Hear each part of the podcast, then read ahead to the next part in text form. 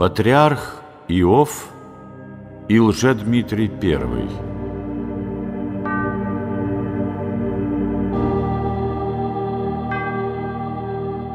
Время правления первых русских патриархов пришлось на период смуты. Эти обстоятельства побудили московских первосвятителей дерзновенно встать на защиту своего Отечества и православной церкви.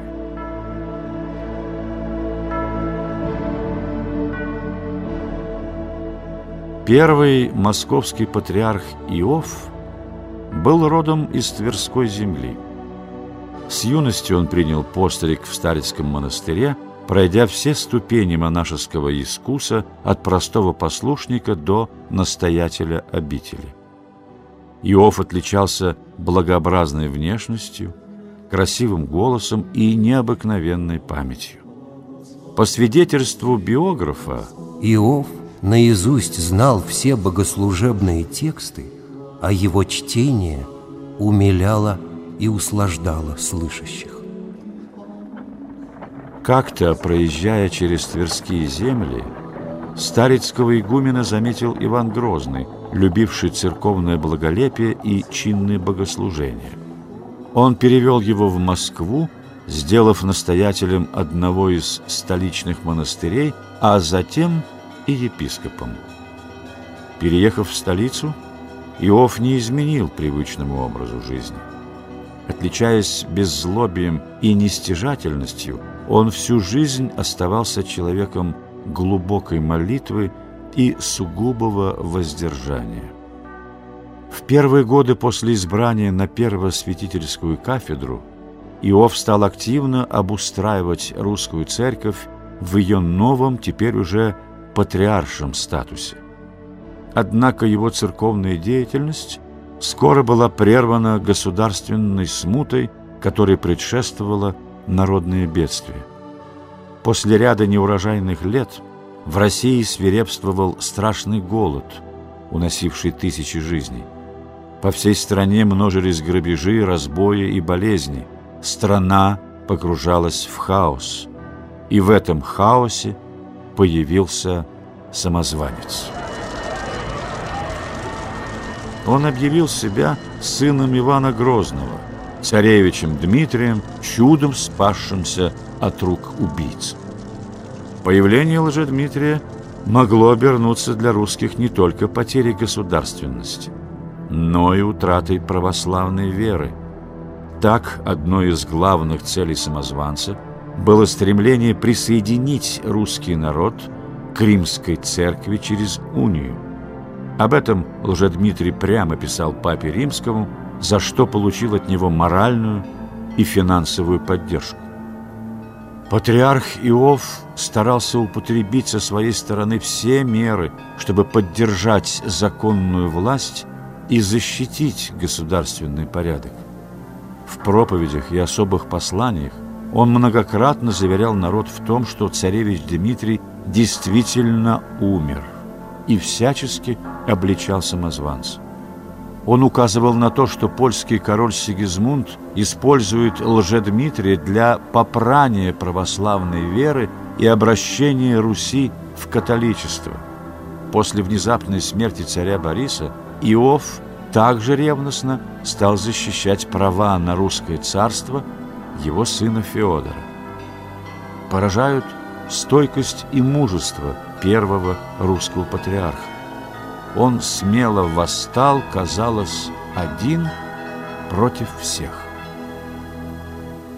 Однако в 1605 году приверженцы самозванца убили Феодора и завладели Москвой. После этого они в первую очередь свергли патриарха. Множество народа, как свидетельствует сам Иов, с камнями и палками ворвались в Успенский собор. Войдя в святой алтарь во время литургии, они сорвали с меня святительскую одежду. В ветхом рубище они таскали меня по площадям и позорищам, избивали так, что я был готов умереть. Но его оставили в живых. Патриарший двор был разграблен, Иова всенародно прокляли и сослали в изгнание. Лишь немногие сочувствовали первому патриарху. Многие бояре, архиереи и даже родная мать царевича, инокиня Марфа, из страха перед самозванцем признали в нем Дмитрия и присягнули ему. Однако неправославность нового царя была видна с первых же его шагов по московской земле.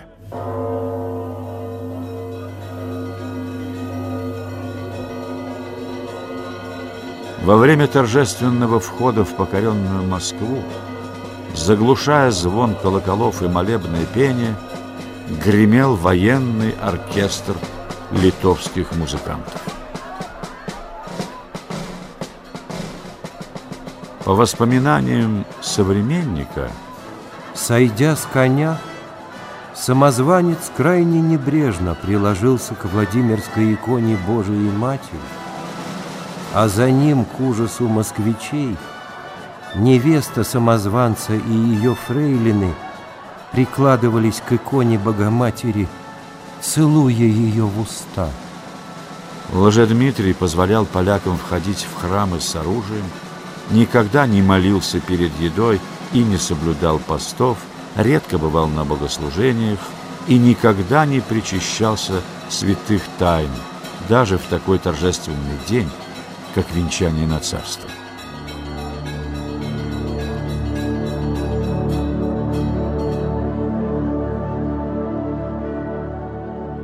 Однако миф о чудом спасшемся царевиче Дмитрии как о законном русском государе был очень силен. Целый год потребовался русским людям, чтобы окончательно убедиться в правоте изгнанного патриарха Иова и поднять восстание. Лжедмитрий был убит. Его голый труп несколько дней таскали по всему городу, а затем сожгли. Смешав пепел с порохом, восставшие выстрелили им из пушки в ту сторону, откуда пришел Лжедмитрий. Вновь избранный народом царь Василий и собор русских епископов немедленно послали к сосланному Иову с просьбой вернуться на патриаршество. Однако тот по болезни и старости отказался, указав на кандидатуру митрополита Казанского Ермогена, одного из немногих, кто не принял самозванца. Но Иову все же пришлось нарушить свое уединение и приехать в столицу. Его вызвали царской грамотой для великого государева и земского дела. Здесь, в Кремлевском Успенском соборе, при большом стечении народа, перед ним было принесено всенародное покаяние. Иов стоял рядом с вновь избранным патриархом в простой иноческой одежде. Искреннее смирение этого отшельника-патриарха, вызванного почти из гроба примирить Россию с Богом, еще более возвышало его в глазах окружающих и вызывало покаянные чувства. В глубокой тишине от имени русского народа была прочитана покаянная грамота первому российскому патриарху. Выслушав слова покаяния и прослезившись, Иов призвал на всех Божие милосердие и прочитал разрешительную молитву.